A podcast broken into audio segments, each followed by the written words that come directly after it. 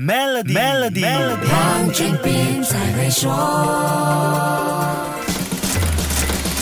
你好，我是黄俊斌。能源是我们生活的必需品，也是商业运作不能缺少的关键元素。能源开销，无论是在日常生活还是公司的成本里头，绝对占据了一个主要的预算位置。不用说太复杂的，汽油或天然气一涨价，很多东西的价钱马上就不一样了。你应该听过这样的抱怨：油价才起一毛钱，一碗面的价钱何止涨一毛啊？这显示能源成本跟消费物价之间的关系是那么的敏感。能源成本持续上升的连锁。反应就是引起百物上涨的通货膨胀。当前全世界面对的高通货膨胀问题，能源就是其中一个关键根源。俄罗斯侵略乌克兰的战争让这个问题雪上加霜。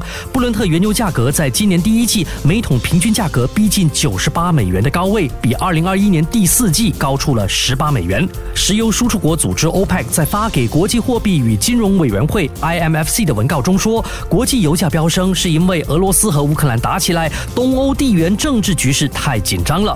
美国和欧盟最近宣布制裁俄罗斯之后，国际油价飙升到将近十四年来的最高位，每桶超过一百三十九美元。美国和欧盟要求 OPEC 增加产量来让油价降温，但 OPEC 的态度是欲拒还迎，这使得全世界好不担心呐。还好 OPEC Plus，也就是 OPEC 加其他石油出产国组织，会从五月开始每天增加四十三万两千桶原油产量，逐步恢复疫情期间缩减的产量。只不过，俄罗斯也是 OPEC Plus 的成员，而且是全世界最大的石油输出国和第二大原油输出国，就不知道面对制裁之后，他还会不会愿意增加石油出口来帮助缓解全世界的压力呢？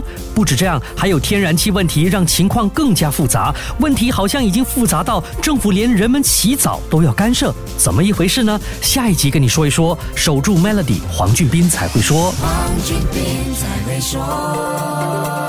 与 Maybank Premier 一起携手共创致富之道，快到 Maybank Premier Wealth.com/slash rewards 为您寻个量身打造的解决方案，需符合条规。